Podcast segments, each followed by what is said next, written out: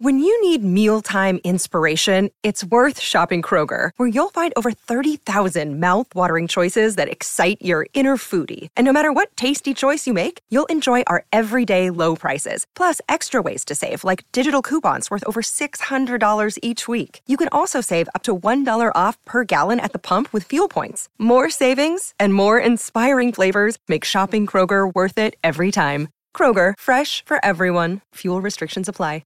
Another day is here, and you're ready for it. What to wear? Check. Breakfast, lunch, and dinner? Check.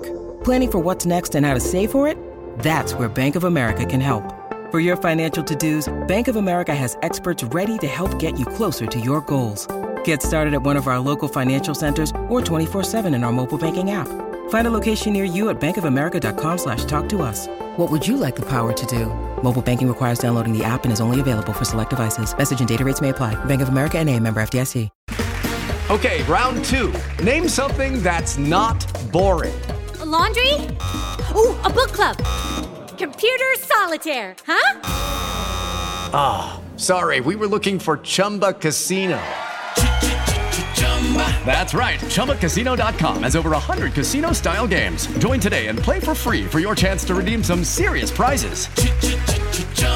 ChumbaCasino.com. No purchase necessary. Void where prohibited by law. 18+. Terms and conditions apply. See website for details. Okay, round two. Name something that's not boring. A laundry? Ooh, a book club. Computer solitaire, huh? Ah, oh, sorry. We were looking for Chumba Casino. That's right. ChumbaCasino.com has over 100 casino-style games. Join today and play for free for your chance to redeem some serious prizes. ChumbaCasino.com. No purchase necessary. Void where prohibited by law. 18+. Terms and conditions apply. See website for details.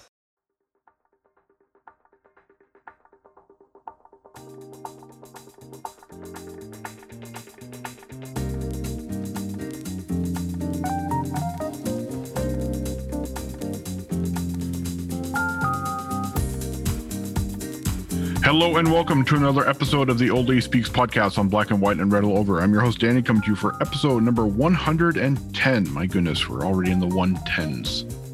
Almost like the weather back home where I live.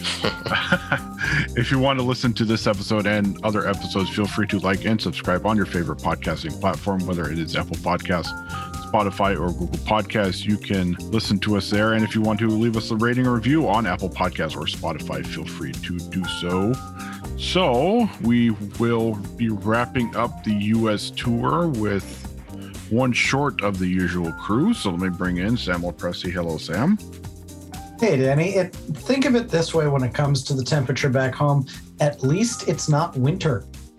I prefer winter to 110 degrees. There is nothing worse than winter. Maybe not East Coast winters. There is nothing worse than winter. We've got Chucks. Hello, Chucks. How are your thoughts on winter? I mean, either extreme is pretty bad, honestly. I mean, the disadvantage, or I guess the problem of winter is just that it really messes up your car. Like, you know, with extreme winter, like weather, it really messes up your car and transportation. I don't know. General. I wouldn't know. Chucks, my friend. Yeah. That's what a garage is for. Oh, yeah. Well, you know, privilege. And also, you know, we only have a one-car garage, so it's a bit of a battle for the garage spot. But yeah, I don't know how to drive. Yeah, what happens when you were raised in Manhattan? A car is a nuisance. Yeah, I only got a car once I moved to the U.S., so you know, I had subways and. Yep, I wouldn't have had a car either if I were still in Europe. Really. Well, I can't relate. I've always had a car. San Francisco's got decent transit too. Yes, and not very many parking spots. So, yeah. But anyways, I digress. Not to talk about my homeland in the Bay Area, but obviously we've got a California related thing to talk about since Juventus just wrapped up their U.S. tour in. Not Los Angeles, but technically Pasadena, although everybody will call it Los Angeles. And that is my California geography nerd coming out. But since it was not exactly a very high note that Juventus ended it on, I'm not sure necessarily if we want to do takeaways from the week, but do we want to do takeaways from the tour, seeing as Juventus played 3 games in, about 9 days? Yeah. You know, it is a little bit of a sour thing, not only the result against Real Madrid in a game that we really were never really even competitive in, but, you know, usually the main thing about these tours is everybody gets in some good work and everybody stays healthy. Well, we didn't even get that. And unfortunately, one of the bits where the health ended up being compromised was also probably one of your biggest marketing opportunities on this tour, which is to have your American player play in America. Obviously, there was some sort of match fitness issue when it came to Weston McKennie and he didn't play in the first 2 games, and then he was supposed to come on for the last one, and obviously, like as the news has been putting out, dislocated his shoulder right that morning in training. But it would have been nice to have seen the guy who if you're trying to use, you always use a tour like this to expand your base and your reach in the tour area. Well, there's no better way to do that than bring out your American who, has become an indispensable part of the USMNT. And it's just a shame that McKennie was never able to be used in that sense as well. And also, didn't get to see arguably your best player right now that is playing in Dušan Vlahović, except for the last game of the tour. So it was a mixed bag. Because there were some good things, watching Nicolò Fagioli and Nicolò Rovella play and look like they belonged. Like they did not look out of place, neither one of them. That was good, but this could have ended better. Yeah, so big disclaimer, obviously, due to my own scheduling conflicts and being out of town here and there, I was actually not able to catch any game of the preseason tour, so shame on me. But I will be much better during the season, as the season starts. In we would hope so. Yeah, I am loyal to the cause, just not in the summer. But I think really just kind of looking back from what I've read and kind of highlights I've seen and just a general temperature that I've gauged from you guys and just people on the website, in the comment section, putting it all together, I think my main takeaway really is that I don't think there were any surprises during the preseason in terms of just how we played. Obviously we played against B team of Chivas, which, that was just 2-0 victory. And I was, just kind of run of the mill stuff there. And then against the other 2 opponents, Barcelona, Real Madrid, and of course, Atletico is still coming up, the big 3 in Spain. We got them all this summer, but yeah, Atletico still coming up, I believe, next Sunday. So yeah, against higher caliber opponents, we were clearly, playing catch up. And again, to me, just no real surprises. I don't really see any surprises from those 2 games anyway, because you look at it from, Real Madrid, they just won the Champions League, 2 months ago. And in the first half, I believe they played almost exactly the starting lineup they played in against Liverpool. I think almost. I don't know it off by heart, but it was, Benzema, Vinicius, Kroos, Modric, Casemiro, Benzema, Valverde, Federico Valverde, and just their defense. So, that's basically the starting lineup that won them the, biggest club competition in world football. So, frankly, they clearly outplayed us. So, there's no real surprises that we got bettered by the champions of Europe. That doesn't really shock me. Obviously it sucks. I'd love to love to show that we're toe-to-toe the, champions of Europe, but we're just not. And again, I don't think that's really a surprise to anyone. As for Barcelona, they've clearly been way on the upward trajectory since Xavi became the coach. The end of the season, the last few games were a little iffy, but just in general, since Xavi came, that big 4-0 victory against Real Madrid in the Clasico, that one, there, and now they've only strengthened. I don't know how they've poofed money out of nowhere, but they find a way. Yeah, they always find a way. Which fair enough. I'm not a financial expert. Whatever. I shouldn't speak on things that I'm, not an expert in. But you don't have to be a financial expert to know how much debt Barcelona has accumulated over X amount of years. Yeah, because guess what? It's more than any word, any financial term that starts with M. Yeah, it's more than the GDP of a lot of small countries. Like, yeah, which granted, I mean, Real Madrid is probably guilty of that. Like, just in general, in terms of their expenditures, not recently, but like in the years, kind of in the Galacticos era. But anyway, so Barcelona have obviously strengthened. Yeah, I mean, they have a very, very impressive lineup, and just building off such a positive, like upward uptick in form. And yeah, Dembele, obviously kind of harassed us pretty well in that game. So to again be lacking against a team like that, that is, I mean, I wouldn't say Barcelona are 100% back, but I mean, I think they're very much competitive again. I don't think they're the shambles that they were under my my fellow countryman Ronald Koeman. So yeah, I mean, to just to see those two results and see how we stand. I mean, it's really.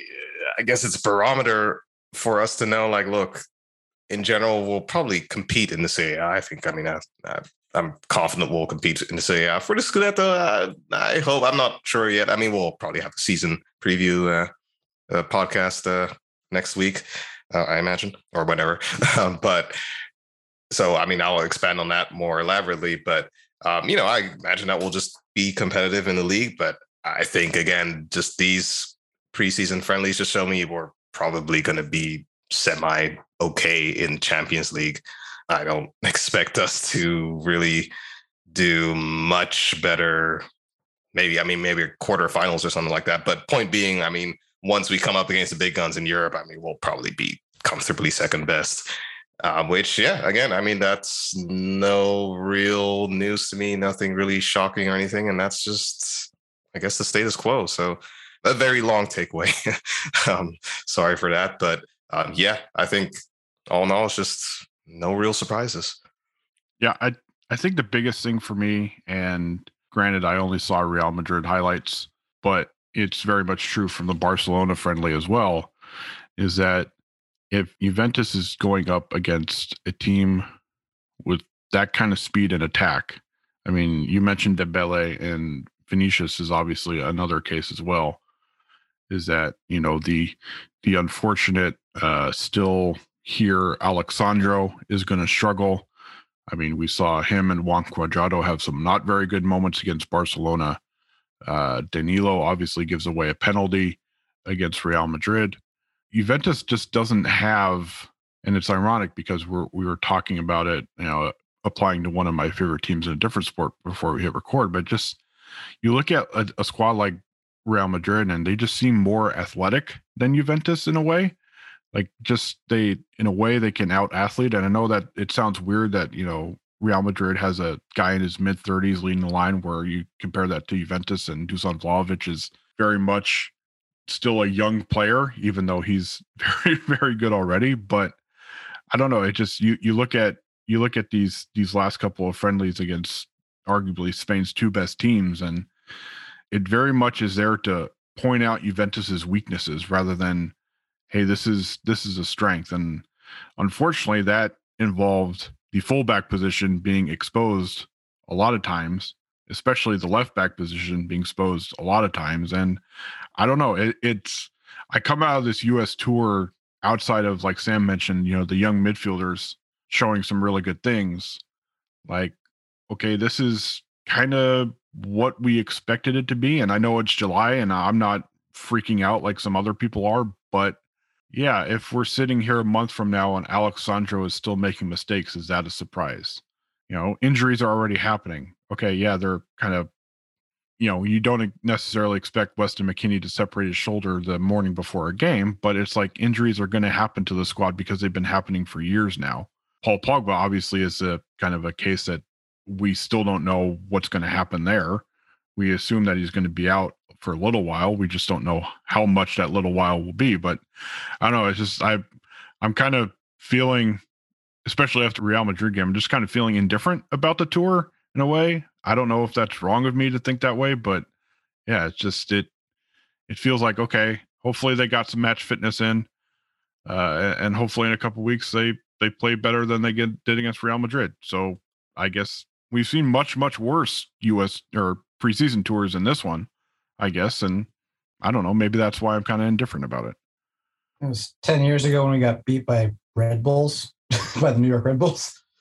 I think the one thing that you mentioned, I was gearing up to say it, and then you did it. Like you said, that the lack of pace in the back line is going to be a serious issue. And it's raised a minor concern in my, in the back of my brain about how, does Max Allegri look at that and just start turtling up again because he doesn't want guys to get in behind? Because that's absolutely a Max thing to do. Because, this team we've seen this team at its best, when they do push and press. The home game against Inter, which, lost on an unlucky penalty, but, for that, especially that first half, they looked really good out on the front foot. And really the biggest change, apart from, the biggest change, player personnel aside, the biggest change that had to happen this year for Juventus to be more competitive was for Allegri to open up and get out on the front foot a little bit more.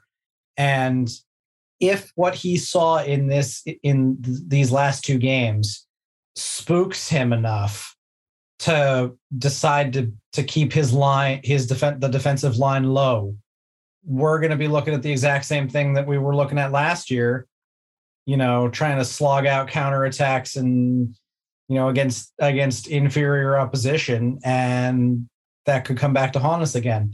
So that's the thing that if there's one thing that worries me, it's not necessarily the players, like Vlahović, that was his first game in what, 2 months? Mm-hmm. Coming off an injury that had him skip the international break in the summer. I wasn't too bothered by that. Apparently the British guy on FS2 who was doing the color commentary, was taking every chance he possibly could to lambaste Vlahović. At one point when he said Juventus need to get a forward, they need to get a number 9. Somebody like Anthony Martial, I think, would be a major upgrade. And I'm sitting there going, really? Anthony Martial, Manchester United washout as an upgrade over Dušan Vlahović? Yeah, get man. Tell me you don't watch anything other than the Premier League without telling me you don't watch anything other than the Premier League. I'm not too concerned about the players that beyond health. In preseason. What I am concerned about, like I said, is what Allegri is going to glean from these games and whether or not that might leave us lacking when it comes to getting a step forward tactically. Yeah. And just on the lack of pace bit, and then what Allegri's reaction might be. I think the only reaction that you could have to that is indeed to just play the park the bus tactic and just deep line and, soak up the pressure. Right. I know, right? New season, new season, same old stuff, man. Because you just can't, if you don't have pace in the back line, you can't play high line. It's just, you just can't do that. One through ball and then it's over. At least if you have some pace at the back, you can have someone that kind of puts the emergency brake on, if you will, and is able to maybe recover and clean up the mess last minute. But you still have that kind of get out Jill option. But, if you don't have pace at the back, then, that kind of. Locatelli was doing that a couple times last night. Yeah. Outside of Bremer, is there really anybody at the back that you can be like, who's going to play regularly back there, assuming that, Juan Cuadrado isn't thrust into being a fullback full time? Is there anybody really that it's like, okay, there's the emergency brake, like you're saying? Leonardo Bonucci. Maybe no Gatti. Pace. I haven't seen Gatti enough to really know how pacey he is. Yeah, Bonucci definitely doesn't fill that. Rugani definitely doesn't fill that. It's really just like, and Sandro just doesn't like. it really is mystifying to me what just happened, what exactly happened to him. Because like what he went from, you know, being relative bright, inventive, pacey to just you know, if he were somebody's bake on British baking show, the start calling him stodgy, you know, it's like. And this isn't some new thing either. I mean, it's been years. It's going on 2-3 years now that Sandro has been this version of a player who's just a shell of what he was his first 3-4 years at Juventus. And I mean, the unfortunate thing, you know, and obviously hindsight is what it is, but I mean, you know, when Juventus were getting 50, 60 million offers reportedly from the Premier League, it's like, man, y'all should have took that and run with it. Yeah, I mean, I think case like Sandro, just it does make me appreciate just how difficult it is to sustain truly like high class performances year after year after year in professional football. You know, it's just hard. I mean, obviously he's, you know, nowhere near just what he was when we first signed him, and just during, you know, his best days, even playing with Brazil, the Brazilian national team. I mean, he was, you know, for a period of time, he was a starter. I mean, he was nailed on left back at, you know, one of the most successful or the most successful team, national team in the world. So, yeah, I mean, he's 31 years old now, and I think it's just, to me, again, it's a very general kind of observation, but it did make me think like, wow, it is very, very difficult to sustain truly high, close to world-class performances season after season, especially as you get into your 30s, which makes me appreciate players like, I don't know, Benzema. And I mean, as much as he who shall not be named, Ronaldo, and, you know, even Messi. I mean, obviously had some issues at PSG, but, and, you know, just those types of players, just being able to sustain that for that long. But yeah, with Sandro, like you said, I mean, it isn't like this happened overnight. I mean, we had a pretty good heads up, I guess, for, you know, the last plus minus 2 seasons. And yeah, I mean, ideally, Luca Pellegrini would have been like 2 seasons or so of having had regular football with Juve already, so that he's really ready to step into that role. Ideally, Leonardo Spinazzola would be a Juventus player still. Yeah, of course. Yeah, that's true too. Yeah, but yeah, I mean, you know, we don't live in an ideal world, alas. But I mean, if there was ever a time that the left back spot was for the taking, I mean, it's surely now. Whoever dares step up and take that spot and claim it to be yours, I mean, it's there for the taking right now. Yeah, the unfortunate thing is that Alex Sandro is still very much here and fighting for that spot. Which in a way I do respect that. I mean, not to just pick up your paycheck and just dial it in. I mean, he does, obviously his performances have declined, but he does seem to be genuinely trying. I mean, you know, not just be like, all right, I'm just going to pick up my paycheck and, you know, just run out my contract. But I mean, at this point, trying is just not enough. You know, we don't, you know, I've said this multiple times on the podcast, like we don't have time to be in transition years every year. You know, I will accept 1, maybe 2 years of transition, but you know, you can't. I think that was. I always told my good friend of mine, he's a Milan fan, and you know, I just told him like that's like the curse, really. Of, and I think that's what the problem that Milan had until, you know, they've turned things around now. But they were just perpetually in a transition year, and that just like they're like, okay, this year we're transitioning, and then, you know, things we got to be patient with results, and then. Next year again, oh, yeah, okay, but last year we're still transitioning. And then that just goes on, and then you're just languishing in mediocrity for, I don't know, how long were they off the boil for, you know, multiple, I mean, what, 4, 5, 6 seasons or something. So, yeah, we just quite literally cannot afford that. So, yeah, so with players like, you know, Alex Sandro and who have been in decline for some time now, well, yeah, what's the succession plan? You know, I don't know.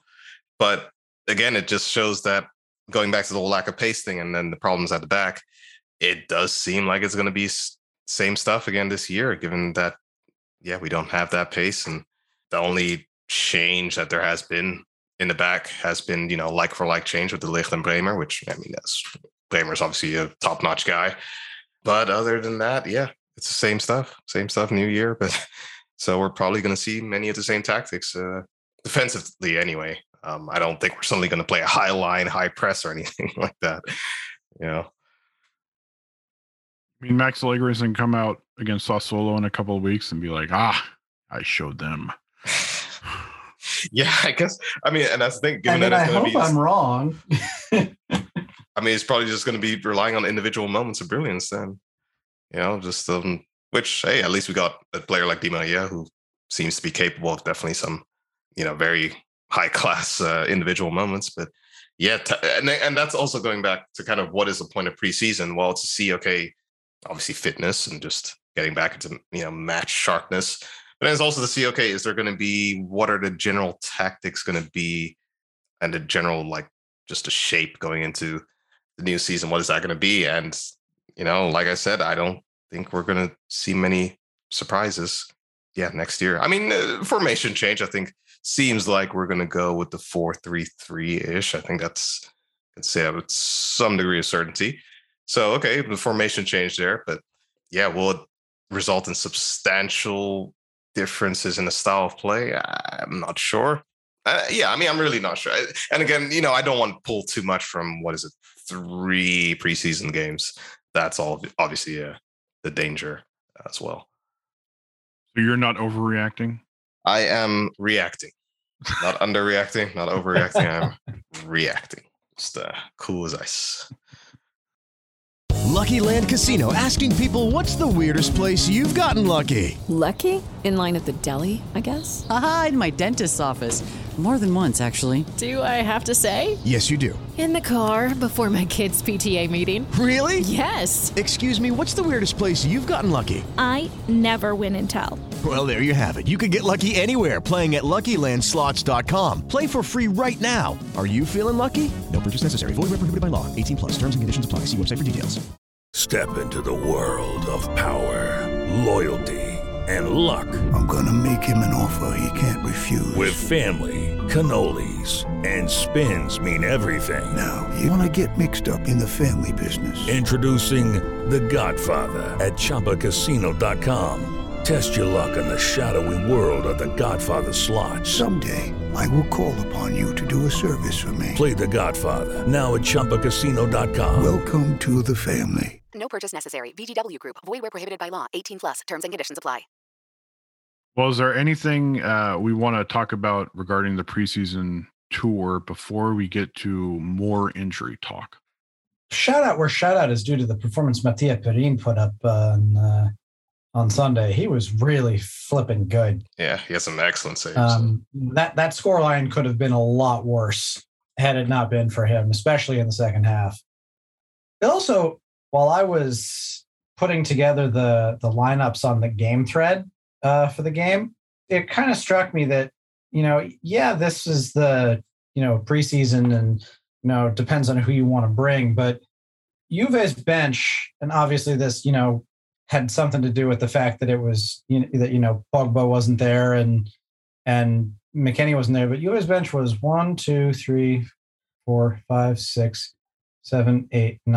10 players on Juve's bench that were outfield players. Real Madrid's bench, outfield players, 1, 2, 3, 4, 5, 6, 7, 8, 9, 10, 11, 12, 13, 14, 15, 16. It just doesn't feel like we have that many bodies. Forget quality depth. Doesn't feel like we have depth at all. Yeah, and I mean, how many of those players that were with Juventus during this tour are either going to be heading back to the under 23 team or heading out on loan somewhere, whether it's Serie A or Serie B or Serie C? At least 5, probably 6. Yeah. And to be fair, there will be plus 2 for Juve, given that DiCilio and Rabiot were absent. Game changers. If Rabiot stays, which is looking less and less likely. Yes. No, I mean Artur, but I'm going to assume Artur is gone as well. I think at this point it's safe to say that Artur is not in Max Allegri's plans. Which remarkably, his counterpart at Barcelona seems to be in his coach's plans. Apparently, Xavi has said, that Pjanic is in my plans. So, hey, redemption is always possible, I guess. He wasn't on the bench yesterday for. Was he on the bench yesterday on or last week for Barcelona? Yes, he played. Yeah, he played in the second half against Juve. Yeah, played in the second half, and I think even I must have fallen asleep. It was late. Don't worry, it was late for you. Yeah. Well, you mentioned Perin, and obviously one of the injuries that I guess has kind of slid under the radar a little bit is that Wojciech Szczesny has a little bit of, I believe it's an adductor issue. So not only are Juventus down two of their top midfielders, but now their starting goalkeeper. We'll see. I'm assuming when they get back to Italy, they'll be doing some scans at everybody's favorite medical facility at J Medical. But you're looking at potentially, you know, a third of your starting lineup that we had penciled in for Sassuolo now not there. And obviously there's the friendly against Atleti still to play. There's the family friendly against the Primavera. So there are still chances for players to get hurt. Yeah. That's the spirit. It's a worrying time. It's a worrying time. And obviously we're still waiting on Pogba. Whether, you know, it seems like now he's the most recent reporting out of Italy seems like he's going to be talking to the French national team doctors to see what might be the best course of action. Monday, Tuesday seem like, you know, is what the Italian media has dubbed decision day. We have McKennie, who could be out for a month or more with his separated shoulder. Who knows about Szczesny at this point? So I don't know. It's very much... You know, maybe that's why I'm feeling indifferent about the tour, is that knowing that, you know, some very important players are going to be flying back to Italy and not exactly at full health. Yeah, I read somebody in our comment section this morning said something about the fact that apparently Manchester United was complaining about Atleti going rather hard in friendlies. I mean, when don't they? A Diego Simeone side doing that? No. Yeah, I know, right? It's like, how's that a surprise? You know? And, but yeah, I mean, hopefully the guys at Villa Priosa just, you know, the pitch invasion happens early so that nobody can, do it in the 20th minute. So there's do it in like, yeah, right. Nothing to worry about. Nothing to worry about then. I mean, it's a strange dilemma really. Cause I mean, with preseason, obviously you want your players to get fit and like, if they just have no preseason and then suddenly start games, I mean, they'll probably have more injuries then, you know, from just lack of fitness. But then it's like, there's obviously the risk. And then your players get injured during the preseason. And you're like, oh, why did we play so many games during preseason? And yeah, I mean, it's a tough dilemma. But at least with the goalkeeper situation, I'm not too worried. I mean, Mattia Perin, as we said, you know, has looked excellent. He could probably still start for a good chunk of Serie A. And also just in his... You know, in his Coppa Italia games last season, he was just always has been solid, you know, and yeah, it's strange how his career has gone, but yeah, at least I'm not too worried about that. But yeah, the other positions are very bothersome. I mean, you know, the McKennie case is just bad luck. It sounds like, I mean, the separated shoulder, that sounds like just a freak accident, you know, I mean that, yeah, there's just, you have to accept that some injuries obviously are just freak accidents, but the other ones, not so much. Yeah, I mean, for me, the Pogba stuff is that it's still very much a question mark. It's just kind of that will obviously play a big role in, you know, the pre-World Cup slate of games. I mean, you know, we could be looking at him potentially out a month or two, or it's until the new year.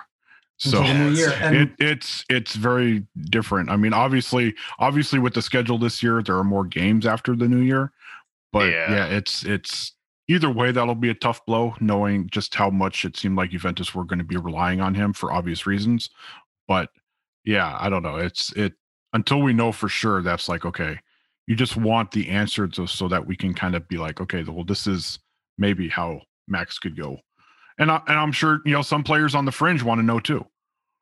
Yeah. And it really does depend. Cause like, you know, if he takes the short route, that could really come back to backfire on him down the line, because that's, you know, the trade-off of only being out a month or two is that his knee is not going to be necessarily as stable as it was before, and we could be seeing a lot more re-injury over the next couple of, you know, months and years. But if he does take the more intensive surgery and he is out until 2023, then maybe we have a chance to that over the long-term length of his contract, we don't have as many issues, at least not with that knee.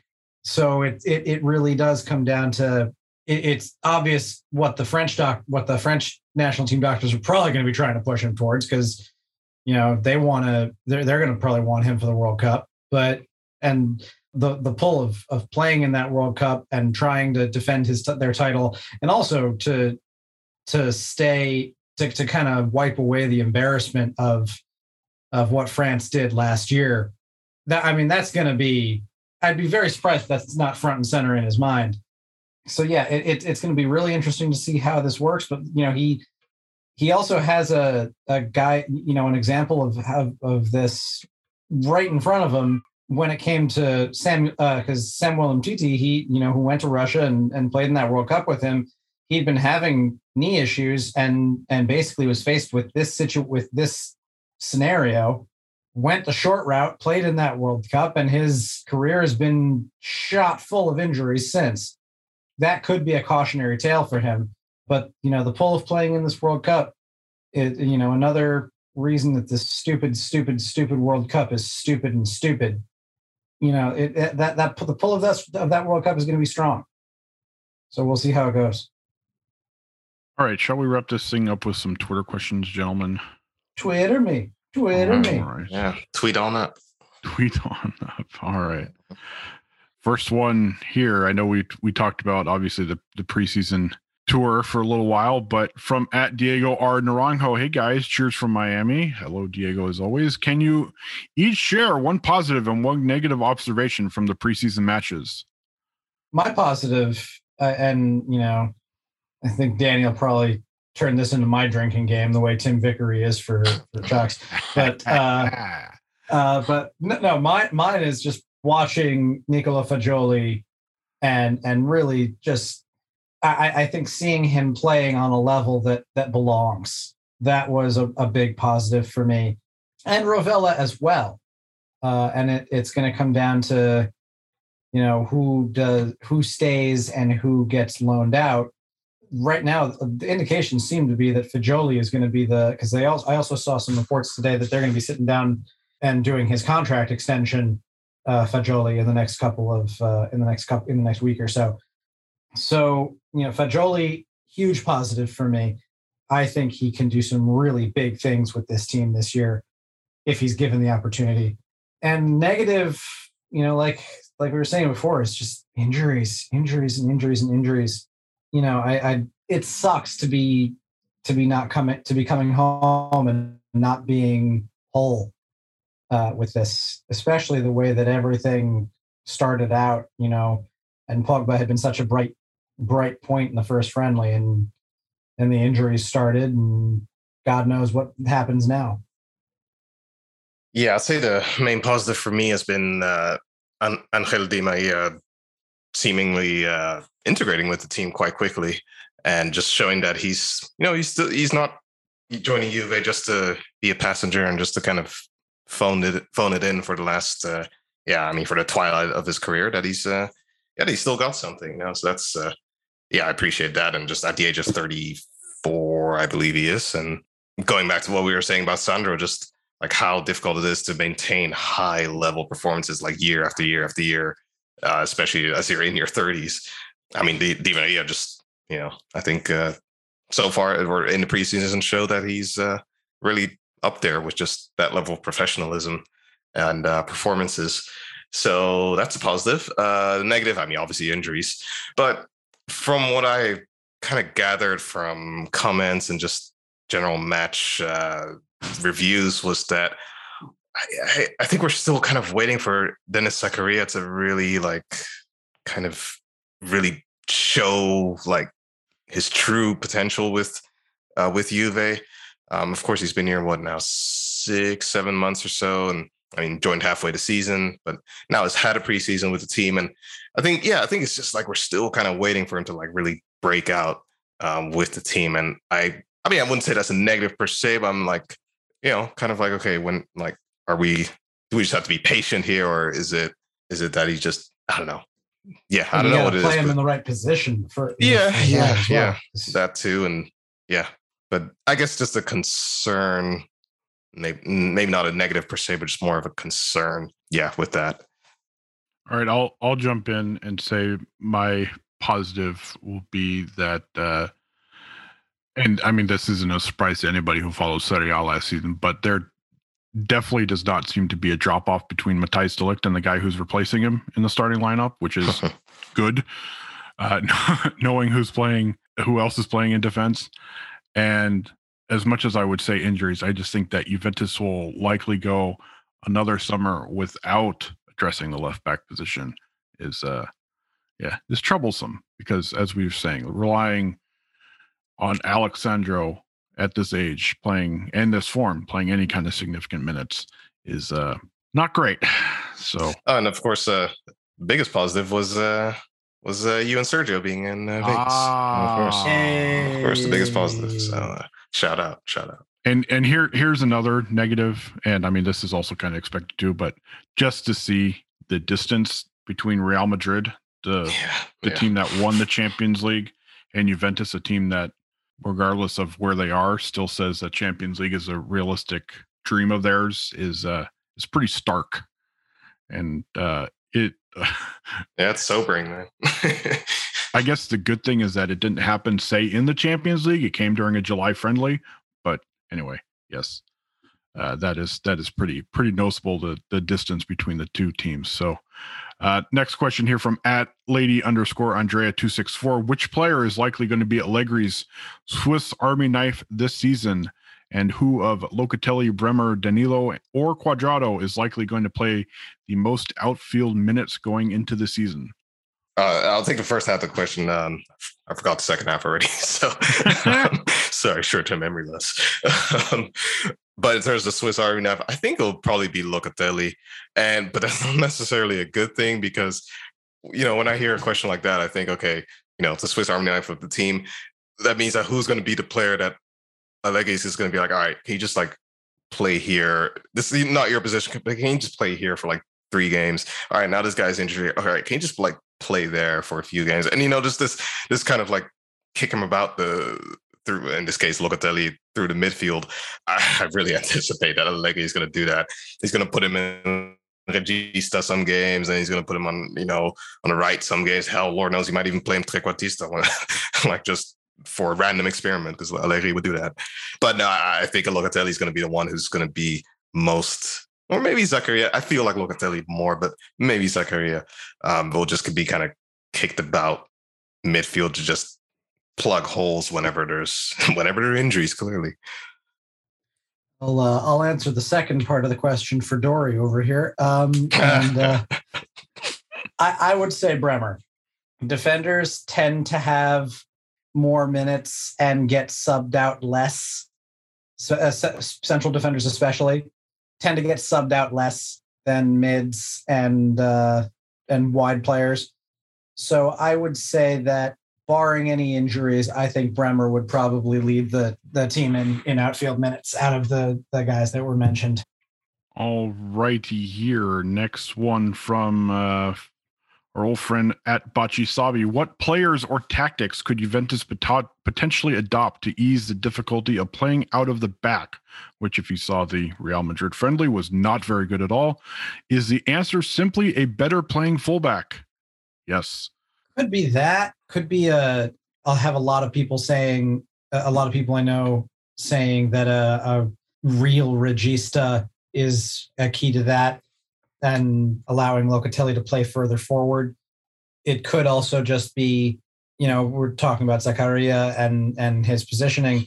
Maybe letting Zakaria just play as a CDM and clear that space out, which would let guys get the ball forward. It's certainly a question of tinkering with the way the midfield is worked, but I don't know whether or not it's going to be a matter of adding somebody like Paredes or figuring out something out of what we have. Yeah, I think that covers most of what I was going to say. And to add to that, I think, yeah, if you're playing out of the back, it's, to me, I feel like, indeed, Regista, that's a big point. But I feel like it's also very much dependent on just the individual player's technique, like your ability to just handle pressure, like your ability to, you know, play facing your goal, but then knowing that you probably have like two or three players from the other team bearing down on you, and just kind of having that spatial awareness, like, all right, I can't turn this way or turn that way. And, if I mess up now, we're basically going to concede a goal. So I think playing out of back is very much dependent on just that individual player technique. Yeah. And just that spatial awareness. But then also another thing is that, if I'm the opponent team and, you're playing out of the back, if I know that you don't have the option to like knock the ball over the top, like, and have like a really fast player. I mean, in this case, hopefully, Chiesa, but to play the ball over the top and like just play it over our defense and have a player running in behind and then boom, it's 1-on-1. If I know that you don't have that option, I'm just going to go pressure you even more, because it's like, what are you going to do? You're going to play a long ball forward and who's going to run after it? I mean, I don't know. I mean, if you don't have that option, then it's like, there's not as much risk as pressuring you even more when in the buildup. So that's why a player like Chiesa is so important, to have that like kind of that danger of like, okay, if you guys pressure us too much, then we could knock the ball over the top. And then, you have Chiesa through on goal. That kind of puts that backward, like that reluctance to pressure the team too much in the buildup. So yeah, I'll say that's a potential solution as well. But yeah, again, that's why someone like Chiesa is important. And, with Di Maria coming in as well, I mean, maybe that's someone could provide that ball over the top option, but who knows? All right. Couple more questions here before we wrap things up for the week. First one from @SingSecond95. Assuming no Pogba and no new midfield players, what midfield sets Juve up for success? Locatelli / Rovella as number 6, ABR, anybody but Rabiot, Locatelli, Fagioli, Zakaria. Which one should it be? Rovella seems to be, provided he stays, Rovella seems to be the most natural regista of the three. Although it would also be interesting to see Miretti play there. Yeah, I mean, I personally would love to see Fagioli playing from the start against Sassuolo. If this is, if the space is there, it'll probably. I mean, I'm almost certain that it will be Locatelli and Zakaria, and then one of the kids, and unless somebody else gets bought in the intervening 2 weeks. So you're not predicting Stone Cold Steve Austin glass crashing and Artur comes out. No, he doesn't get Stone Cold's music. Maybe like Rico, that guy from the 90s with the stylist gimmick, maybe he gets that music, but I don't see. And the other thing is, as you said, ABR, anybody but Rabiot. If Rabiot is still a Juventus player, but on the way out, potentially, would Juve still put him on the field given the current situation until he got sold? That's another possibility in there. Yeah. I mean, there's going to be a lot of moving parts because, like I said talking about the news of McKennie's injury timeline today, now you're at a point where an outside option almost has to be considered, because you're going to need bodies for the first couple of months of the season, because those games come fast and hard.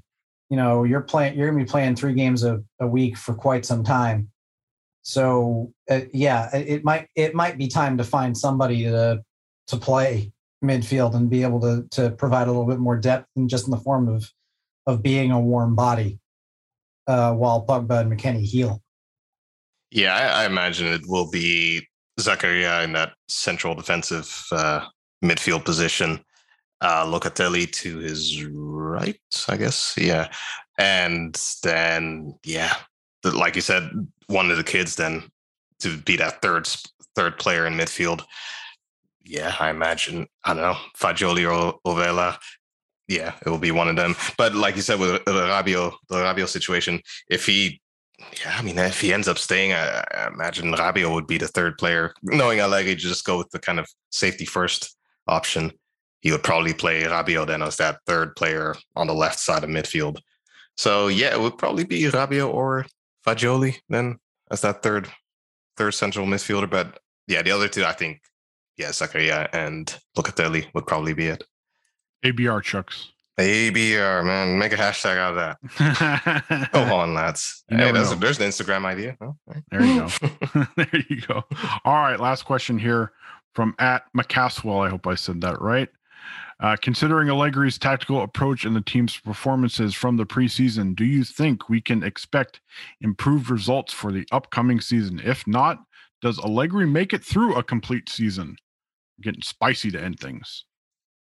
I think that Juve will be certainly close enough to the top four that an in-season firing, even if Juve are badly under expectations again, an in-season firing is probably not 100% likely, unless after the World Cup ends, you see somebody like Deschamps available and just decide, all right, it's got to happen now before somebody tries to snap him up.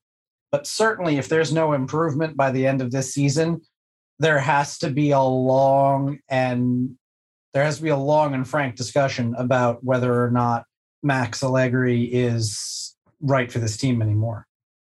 Yeah, and again, I mean, I imagine we'll talk about this in our preseason or season preview episode, but I mean, we've had two transition years now. I mean, I don't think we can justify a third one anymore. I mean, at this point, we have to be competing for the Scudetto, or there's just there's just something really, really more wrong than we thought. Again, like, you know. Okay, 2 years to kind of figure stuff out. Okay, but like the third year, I don't think that's acceptable really for Juventus anymore. Obviously, again, Champions League. I mean, look, we're not winning the Champions League. That's just, you know, yeah, take that dream out of everybody's head, you know. But Conference League. So yeah, I mean, we're obviously not going to win that. So then it's just, I mean, we've got to win at the very least Coppa Italia. If not Scudetto, and I mean, obviously top four, but yeah, mid-season changes. I mean, it would have to be pretty, pretty catastrophic. I mean, we would have to be like, I don't know, it would have to be god awful by like January or February. I mean, we would have to be like less than 10th position or something by like February or something if for Allegri to be sacked. Again, it would cost quite a bit of money to pay out his contract, and yeah, I know we're getting into the habit of buying out people's contracts. Hey, Ramsey, you know, to get rid of him. But yeah, let's not. I don't think we would do that for Allegri unless, again, something truly, truly, truly, truly catastrophic happens. Yes, since you mentioned him, a text here from Sergio Romero. Shouts out Aaron Ramsey. Thanks for accepting the termination deal. My man, hashtag that one. Hashtag Ramsey. Man, we should have made the decision out of that one. Yeah. We're gonna stop recording here. We're gonna re-record a brand new opening. We're just gonna tell Couch to splice everything together and make it sound nice. Is there going to be a Ram-mentory? Yes, a Ram-mentory. Aaron Ramsey potentially coming to an MLS field near you. Watch now, the decision. It's about the level that he deserves at this point in his career. Yes, I hope. I hope Charlotte's medical team is ready. Sunday on Peacock TV, the decision, Ramsey, the Ramsey. All right, well, we'll wrap it up on those very poorly combined words and all that. As always, thank you for your Twitter questions. I believe we answered every one of them that were submitted this week. So thank you guys. We always appreciate them. And if you want to do so, send them to us at Juventus Nation on Twitter. You can also send them to us on Instagram if you want, even though it's not technically Twitter, at BWRAO_SBN on Instagram. If you want to follow us on those two places, as well as Facebook, search Black and White and Red all over. Same search tool for your favorite podcasting platform, whether it is Apple Podcasts, Spotify, or Google Podcasts. If you do listen on Apple Podcasts or Spotify, feel free to give us a nice fancy 5-star rating and a review because we like nice things. So for Sam, for Chucks, for Sergio, and for producer Couch, this is Danny saying thank you very much for listening. And we will talk to you guys next week.